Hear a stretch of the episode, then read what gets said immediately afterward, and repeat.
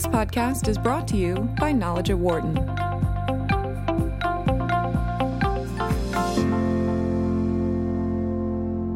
Our guest today is Dan Taylor, who is a professor of accounting at Wharton, and we're going to talk to him about a new proposal from the Securities and Exchange Commission about audits for company for relatively small companies. Dan, thank you so much for joining us today on Knowledge at Wharton.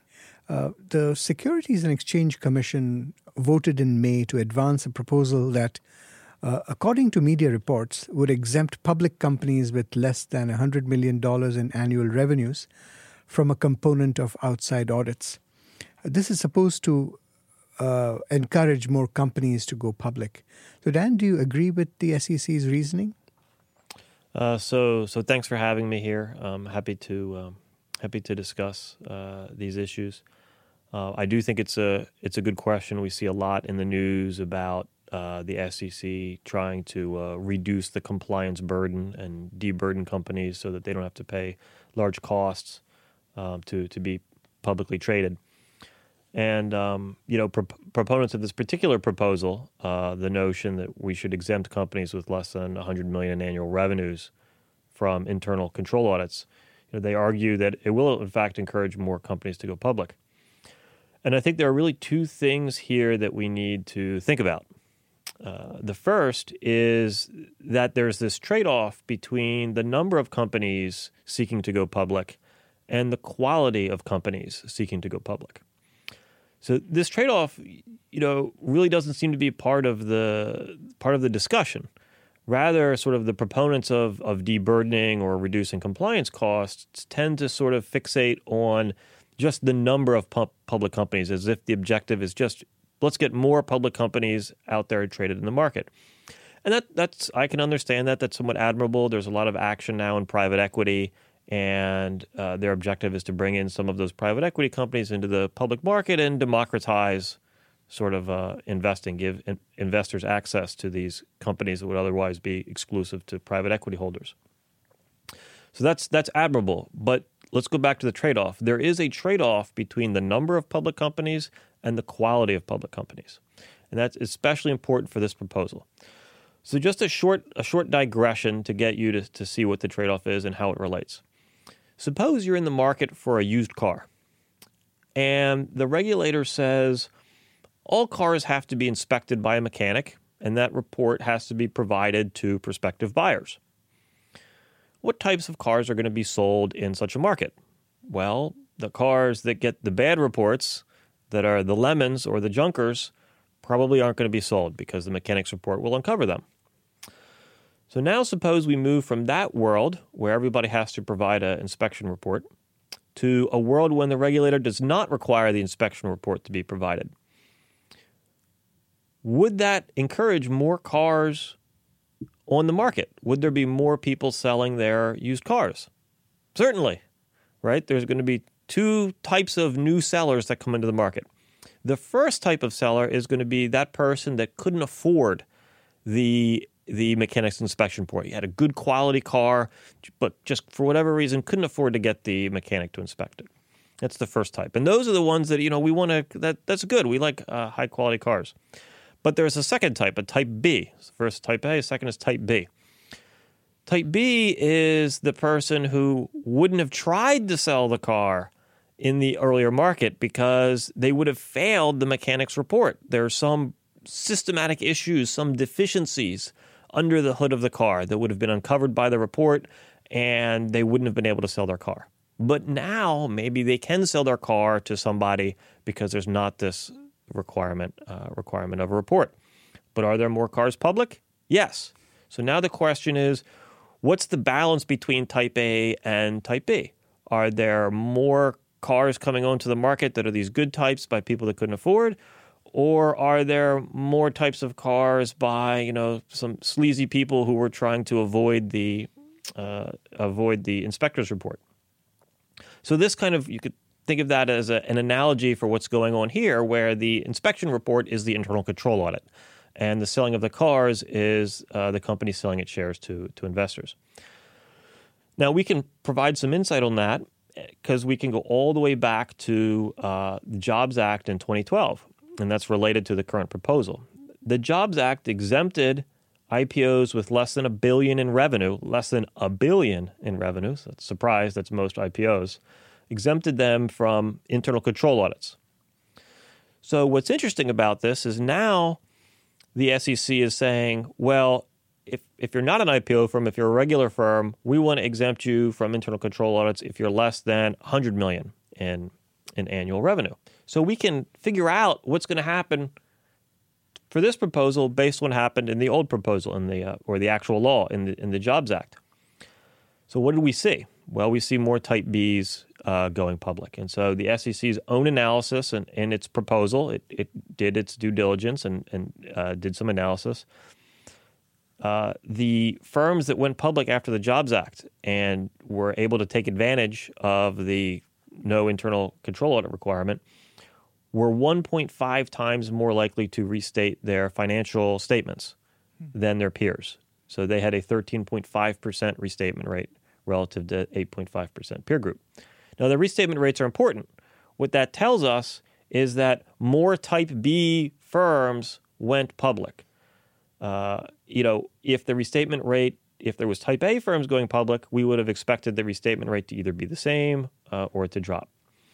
So why? How is this? How can we wrap the Jobs Act and this car example back to the current proposal? Well, when we relax auditing requirements for public companies, we see higher restatement rates. That's a empirical fact, and the SEC admitted as such in their own in their own proposal. So now think about it. Think about does this make sense? Well, suppose there's a marginal company that wouldn't have gone public when the audit is required. Right? They were on the fence. But now that the audit isn't required, they're willing to go public. Is that really the type of company that you want to be investing in? Right? So there is this trade-off between number of companies and quality of companies. We can certainly increase the number of companies by sacrificing compliance and oversight, but is that something that we should be, you know, we should desire? What I'm concerned about is not the informed investors, right? Informed investors, institutional investors, they can sift through this. They know what they're doing. They're professionals. I'm concerned more about the retail investors who hold index funds. They hold the S&P, they hold the Nasdaq, they hold ETFs. And so if we reduce the amount of compliance and oversight necessary to be a publicly traded company in the United States, what that's going to do is it's going to increase volatility, right? Because it's the type B firms that are coming public now. It's going to increase the number of accounting scandals. And it's not clear, sure, the number of companies will be greater in the public markets, but there's this undesirable you know side effect and i'm not really sure that it's a good thing to increase the number of companies and as a side effect have greater volatility and more uh, accounting accounting sta- uh, scandals. So i think we need to strike a balance. So i'm not saying don't don't increase the number of publicly traded companies but there's this this cost benefit trade-off that needs to be taken into account and we shouldn't just fixate myopically on increasing the number of, of publicly traded companies now, with respect to this particular proposal, what sort of struck me about this is the SEC's estimated annual cost savings. So, what is the cost savings to foregoing an, an internal control audit? The SEC, in its own proposal, so I'm just going to take what they've done as given, I'm not questioning their, their analysis. Uh, they estimate that the average annual cost savings from foregoing an internal control audit, average, is 210,000. 100,000 savings in uh, audit fees that you pay, you know, your your Big Four auditor or your non-Big Four auditor, and 110,000 savings uh, in uh, internal costs. So you no longer have to dedicate staff to working with the working with the auditor. So no, I don't think it's actually going to encourage companies to go public. So Dan, thank you. That was a really good analogy for you to use. And as we talk about the proposal, uh, could you help our audience understand some of its key features? Uh, you referred to inter- internal control audits. Could you explain a little bit what they are? And how will things change from the system that exists today if the proposal is implemented? Okay, so let's let's I think it's a good idea to scroll back and, and understand the existing institutional features uh, or regulatory environment around internal control audits, and then talk about you know what how it will change uh, if the proposal gets gets implemented, and and for that matter, what an internal control audit actually is. So. Uh, let's talk about what an internal control audit actually is before we get into what the regulatory environment is.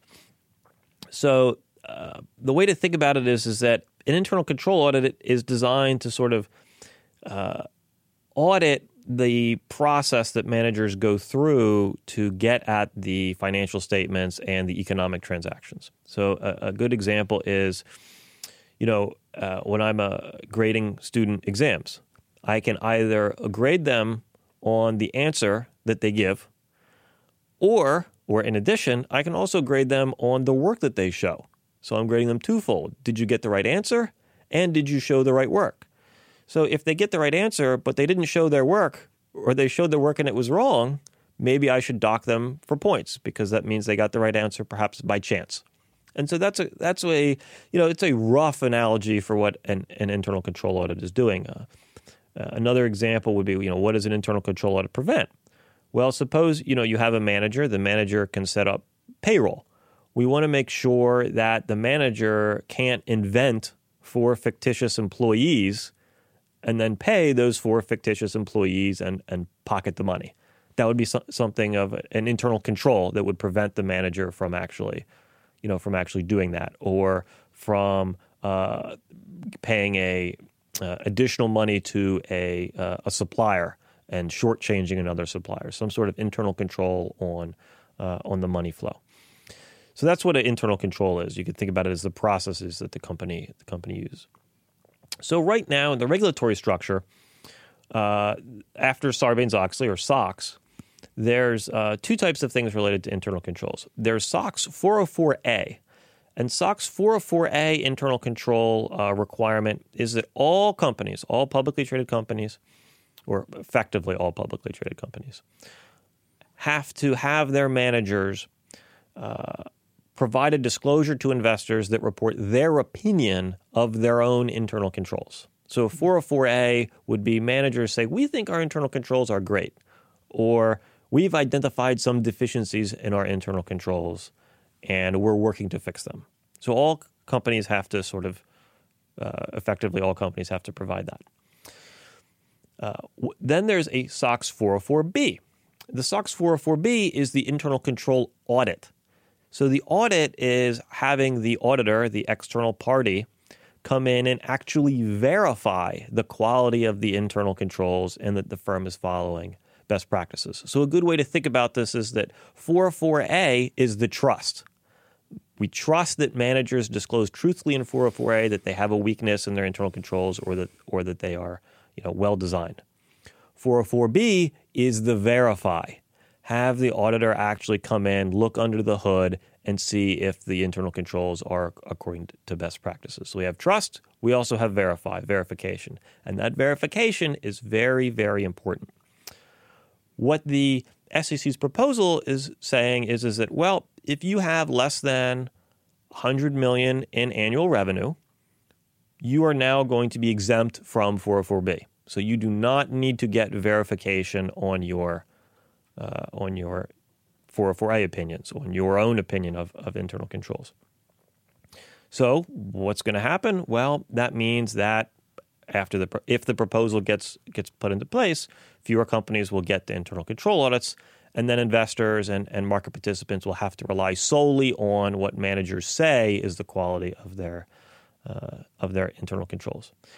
Now, that's going to do two things, right? So the audit, that verification, uh, it has, it, think about what it's designed to do. It's designed to verify and to detect uh, any issues relating to the internal controls. So, detection, that's what we call the detection effect or the detection role.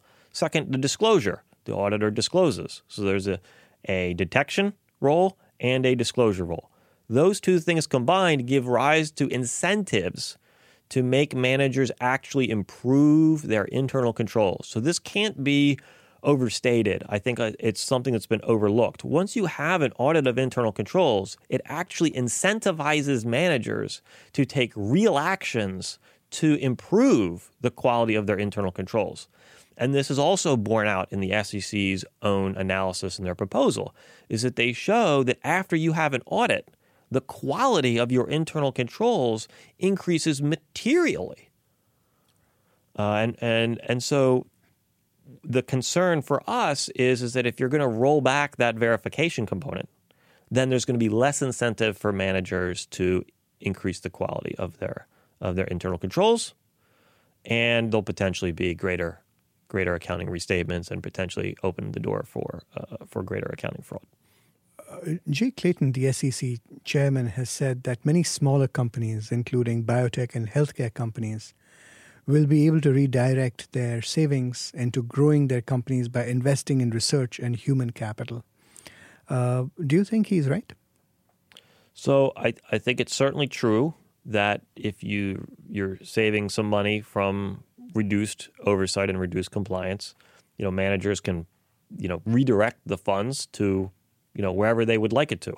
They can redirect it towards investment, towards research and development.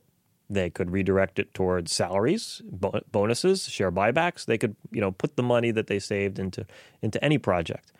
I, I take the point that you know some for, we want to encourage investment and research and development. But the question is, is should we be doing that by sacrificing oversight and sacrificing compliance? There are other ways to encourage research and development and investment through tax credits. Right? Let's go back to the SEC's mission statement. The SEC's mission statement was not to encourage investment and R&D in the number of publicly traded companies. It was to protect investors. So sure, we can encourage investment and R&D by reducing compliance and, and oversight, but it's not but that will be sacrificing in investor protections. The other thing I want to touch on with, with respect to this is that you know some proponents that have been in the popular press have suggested that this will save you know millions of dollars, not the 211,000 that the SEC is saying it, will save, but millions of dollars. So let's talk about that uh, for a little bit. So maybe for some companies, this doesn't save 211,000 or 210,000, excuse me. It saves millions, 1 million, 2 million. Well, what's going on with the company that would save 1 million or 2 million? The company still has to provide its own assessment of its internal controls. So now that they don't have to uh, pay for the 404B audit, we know that they're going to save audit fees of 100,000. I should mention the average audit fees of these firms is only 400,000. So they're not saving millions in audit fees, they're only paying 400,000 in audit fees. All right? So where are they getting the rest of the millions in savings from? Well, the argument is is that now they can cut their internal staff in the internal control department. But wait a minute, if you cut your staff in the internal control department, does that mean you're going to have weaker internal controls? Well, that goes back to what I was saying last time. It just shows that, yes, you are going to have weaker internal controls because it was the verification, it was the audit that was forcing these companies to have best practices. And by cutting internal control staff by one or two million, uh, two, one or two million dollars, you're basically saying that the you know that the quality of the internal controls will will will decline. So that's you know that's something to think about. That the, the cost savings here that the SEC estimates is two hundred and ten thousand. That's, you know, sure, it's 25% of the average audit fee for these firms, which is 400,000. Again, small, mainly biotech firms. So if you're listening to this and, and you're thinking of Microsoft and, and uh, or Amazon or these large cap companies, not going on here. We're talking about companies with less than 100 million in revenue, very small. So on average, they pay 400,000 in audit fees. They'll save 100,000 in audit fees on a proposal.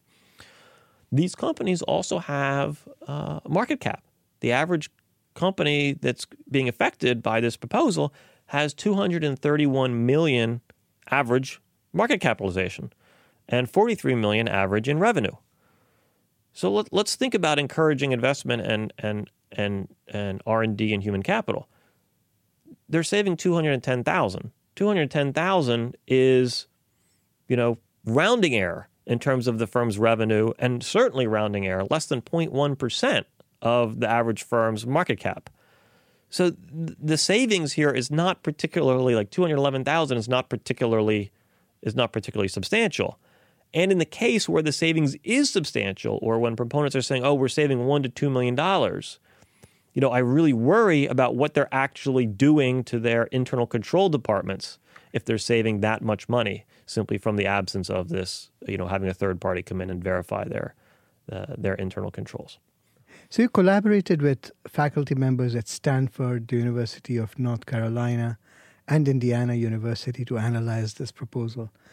Could you give us a broad overview of your main findings? Sure. Um, just to uh, to take a step back for those of you that might not be familiar with the SEC's um, rulemaking process, the way this typically works is the SEC puts forward a proposal. You know, it tells the public what it's thinking about doing. Uh, it then opens up what's known as the comment letter period and solicits uh, opinions and from the public, uh, from anybody who's interested. And so you can go online and submit comments, analyses to to the SE to the SEC. They then review the comment the comment letters and what they've heard back from various constituencies uh, before making their final before making their final decision. That's what's known as evidence based policymaking. So it espouses a preference for making policy policy decisions based on empirical data and empirical evidence, and that's that's sort of commendable. That's sort of like the the best thing that we can hope for that, that our regulatory bodies would do is make evidence based policymaking. So, as part of that process, uh, we reviewed the proposal and submitted a comment letter. And I would uh, encourage all of the listeners um, who are interested in looking at the comment letter and, and the analysis and our summary of it to go online to Knowledge at Wharton, and uh, and you can find our, our comment letter comment letter there. So, to, just to briefly summarize and to sort of recap um, what we did, there there's really uh, two main parts of uh, of our of our analysis or of our comment letter. Uh, the first one is talking about the costs of these internal control audits. Uh, as, as, as, we mentioned previously, in 210,000, the SEC again estimates 210,000 in cost savings from foregoing internal control audits. And you know, we basically did some analysis there and showed that that's a, a very tiny fraction, less than one percent of the average affected company's uh, market value. So we sort of really questioned the economic significance uh, of the proposed savings on average. Again, there are going to be firms that will realize larger savings, some that realize smaller savings. But in evidence-based policymaking, you really want to be considered considering the average effect, not just the effect on on on a few select few select firms. And so what we discuss is that we need to weigh the 210,000 dollars in cost savings against the benefit of the audits. So we're going to do away with the internal control audits. We're going to save 210,000. But what was the value of the audit in the first place? So that's that's sort of part one is we basically you know talk about the cost and then say they need to be weighed against against the benefits of the audits. Um, and then part two starts to actually get into uh, part two of our comment letter actually starts to get into the benefits of the audits and talks about some uh, some empirical analysis. Uh, and we raise a couple of issues. So when the SEC puts forward a proposal, it must also submit an empirical analysis of the the data that support the proposal. And so in part two of our letter, we somewhat critique the the SEC's uh, the SEC's analysis. Um, they did not attempt to quantify the benefit of the audits. They just talk about the cost of the audits, uh, no quantification of the benefits. They focused on the restatement rates. So earlier we, you know, discussed the restatement rates of emerging growth companies or companies under the Jobs Act. And and that's that's that's a good first step. But, you know, if you're thinking about what you want to avoid, what we're trying to avoid is, you know, large restatements and and, and accounting accounting fraud. And you really don't want to be treating restatements as equal. So if I if I say, for example, that oh the restatement rate in the economy is one percent of firms restated, someone might say, oh that's very low. But now what if I told you that that one restatement was two billion dollars? Well, now all of a sudden that one one you restatements was pretty big. And so uh, their proposal didn't consider the magnitude of the restatements. And that's really important because we're trying to weigh the costs with the benefits. Uh, so what we did is we did a, a little preliminary analysis. Okay, we weren't as uh, we didn't run the the data for every year. Uh, we just picked the most recent year that we have full financial statement data from, which is 2018, because 2019 is still underway. And we looked at all of the companies for which the proposal would exempt from internal control audits going forward. And then we looked at which of those companies issued restatements in 2018. Okay, so of all the companies that are going to be affected, how many restated in 2018? So we found there were 11 companies, focused on 11 companies that the commission uh, that the SEC proposes to exempt from internal control audits restated uh, financial statements last year alone. Okay, so 11 companies doesn't sound, you know, doesn't sound very much. Keep in mind there's only, you know, between 350, 380 companies companies affected. So 11 is a pretty low restatement rate. But those 11 companies combined restated 65 million in net income. Now net income is only, you know, one thing that you can restate, right? So you can restate your income, you can restate your assets, you can restate your liabilities. There's many different um, items on your financial statements that you can restate. But practitioners and Wall Street tends to focus on net income, so we just did that calculation. They restated 65 million in net income cumulatively, so 11 firms. Then the next thing is is well, what's the what is the effect on share price or on shareholder value? So when a company restates, if it restates due to fraud or if it restates due to internal control weakness, it's typically a harbinger of something very bad because what it in- indicates is it's the tip of the iceberg for worse things to come. And when companies issue restatements due to fraud, they typically don't recover from that. It's not like share price. Share price goes down. It, it normally either stays down and the company is on a fast track towards bankruptcy and, and shareholder lawsuits. So again, we have these 11 companies that, that restated, and we look to see what happened to stock price when they actually restated. And so what we found is, is that those 11 companies that restated, when they restated, cumulatively, they destroyed 294 million in shareholder wealth. So that calculation is take the stock price before the restatement, take the stock price after the restatement. So that's a change in stock price multiplied by the number of shares outstanding, and that's the amount of shareholder value that was destroyed. So we have 11 companies destroying 294 million in value in one year, right? One year. We didn't go back to 2014 or 15 or 16 or 17. We just did sort of the very, you know, pick the most recent, pick the most recent year. Now, 294 million. Let's scroll back. What was our cost savings? Our cost savings was 210,000 per year per company. There's 300, uh, 300 and so companies affected, 358. So multiply 358 times the 210 estimated cost savings, and you get around 75 million. So that means that on aggregate, the SEC, and this is in their proposal, is expecting to save companies or, or the stock market 75 million per year. But there were restatements for, you know, 290 plus million. So in one year alone, the restatements wiped out more value than would have been saved by foregoing internal control audits. Now, I I be the first to admit, you know, we we we don't know whether uh, those those restatements would have occurred in the presence or absence of an audit of an internal control audit. You know, we don't know if the the restatements were uncovered through doing an internal control audit. We just know that those companies that the commission proposes to exempt from internal control audits issued restatements that destroyed 294 million in in market value. That's that's sort of the way there. And then so then we we basically say, okay, so now we we think maybe the commission should pause, take stock of that, maybe do a deeper dive and look at the magnitude of what's being restated in their analysis rather than percentages. So that's the second part of the comment letter. Um, the other thing that we touch on is, you know, it, it's useful to look at fraud rates. So one thing the SEC, uh, the SEC didn't put together in their proposals, they didn't look at the rate of fraud and how um, uh, internal control weaknesses uh, relate to fraud. Several of the companies that are targeted by the proposal are biotech, as sort of the, the previous uh, the previous question alluded to.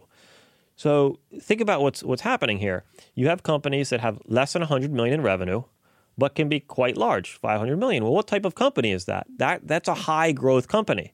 You know, it could be a company, say a hypothetical company working on a cure for cancer. Right? They don't have any sales right now, but maybe they've got some patents or they're working on some patents. That company would be very very highly valued. And so when you have a fraud in a company like that, there's lots of shareholder wealth that could be destroyed right? So you're not destroying, in addition to destroying revenue, you're destroying shareholder wealth. Okay, so this is this is important. you know, if there's one more fraud in a comp, then we well, uh, if there's one more fraud in the economy than what we have now, and it applies to a five hundred million dollar firm, that could be a really big that could be a really big deal. Um, and what we know from academic research is that fraud is most likely to occur in high growth firms. High growth firms have the pressures to meet or beat analyst estimates. They have the pressures to uh, to perform. They get lots of stock options. And so both the SEC, sort of if you look at who they've enforced against historically, and the academic research suggests that these are the firms, these small high growth firms, where fraud is, is sort of most likely. And so we'd, we'd like to see the SEC uh, conduct a revised analysis looking at uh, looking at fraud moving beyond uh, uh beyond restatement rates. So, Dan, you mentioned that um, the, the audit may affect small, high growth biotech firms. But are audits any less relevant for those firms than it is for others? What do you think? So that's a that's a good question. Uh, one of the things that the proposal does uh, does indicate is, is that it, it does disproportionately the proposal to exempt firms from internal control audits uh, does disproportionately affect uh, biotech firms and you know intuitively it makes it makes sense. So it, it the proposal affects firms with less than um, 100 million in revenue, and you could have biotech firms that are very large in market value. Potentially, you know, they're trying to do important research and cure cancer and and develop life saving drugs, but they just don't have any sales yet because they're spending their, their money on, on R and D or, or developing medicines or, or vaccines or, or technology. Um, and so uh, what the proposal shows is that uh, those firms are de- disproportionately going to get going to get affected. So then the question is as well, and it's a good one. These are firms that where we care predominantly about the science. We care predominantly about whether, in fact, they can cure cancer and whether, in fact, they do have a, a cutting edge vaccine. Um, and so we really don't care too much about their you know financial statements. We care more about the science let's you know let's let's unpack that because I think that's a that is a valid a valid point, and I'm you know I'm not going to dispute that science is, is important and what they're doing is is, is sort of important.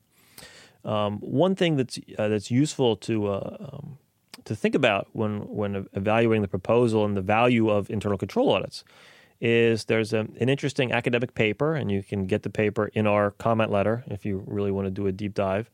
And that academic paper um, by some colleagues of mine uh, surveyed 344 buy side analysts from 181 different investment companies about red flags for intentional misreporting. Okay, so one way to assess the value of an internal control audit and an internal control weakness to investors is simply to ask sophisticated investors what's the value of an internal control audit or an internal control weakness. And that's exactly what that survey did. And so they asked managers, as I mentioned, what are the red flags of intentional misreporting?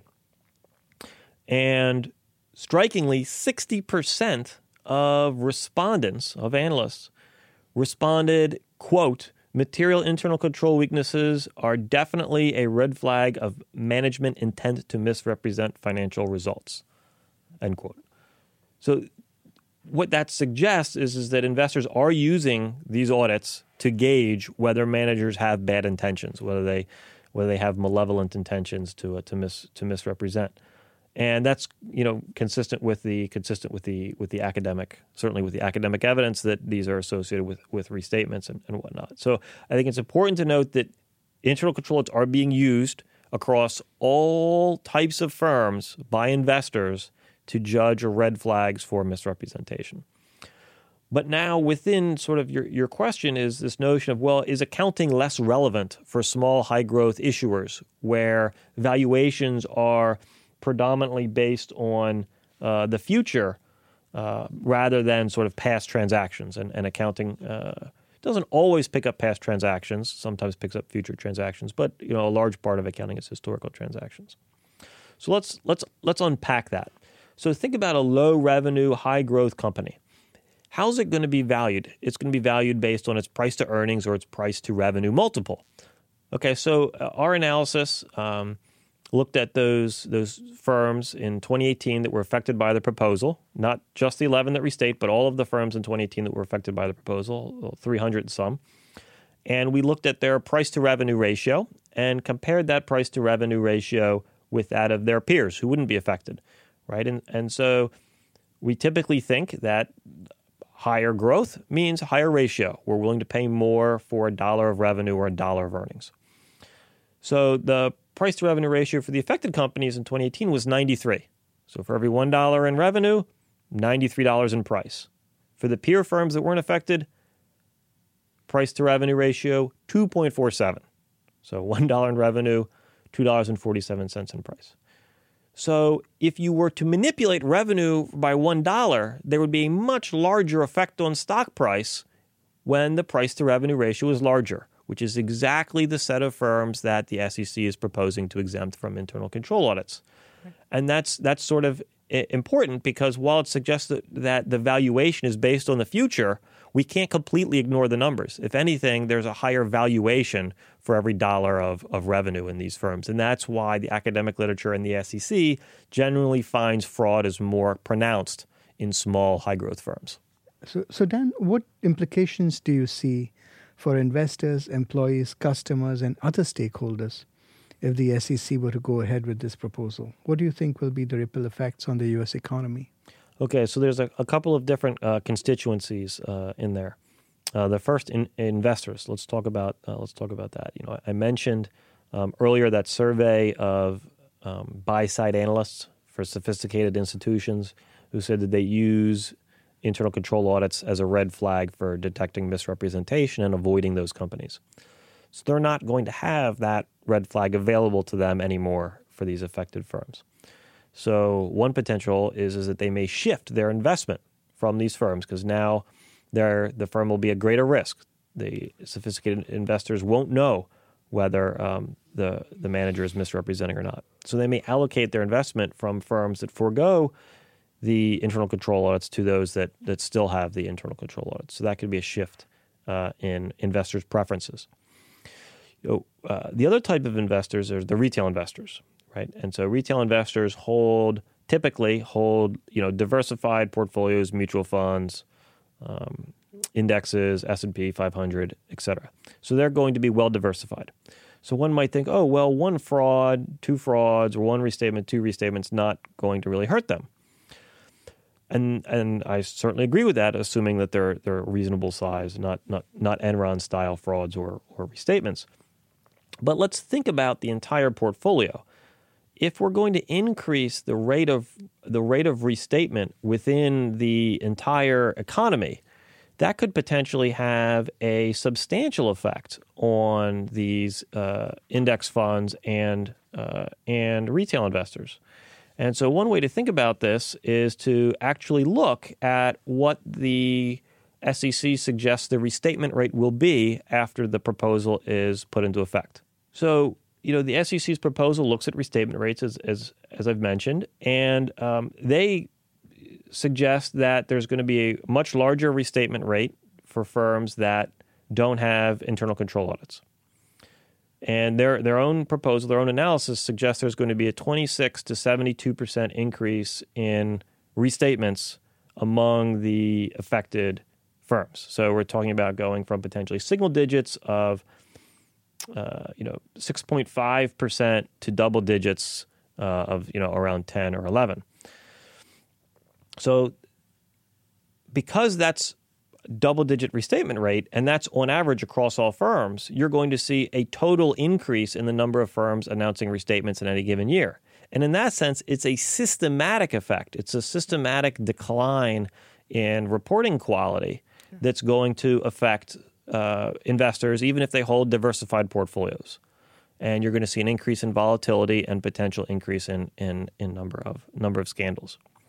Now, with regards to the other stakeholders, the employees, the customers, right? The they get affected, you know, potentially with large restatements, and in particular with accounting fraud. So, if you have a large firm, uh, five hundred million dollar firm, and there are five hundred million dollar firms um, that that fall into this proposal, a fraud in a firm of that size is going to affect, you know, and if it takes down the, the entire company, you know, employees are going to lose their jobs, customers are going to lose their, uh, you know, their products, you know, suppliers are going to lose their orders.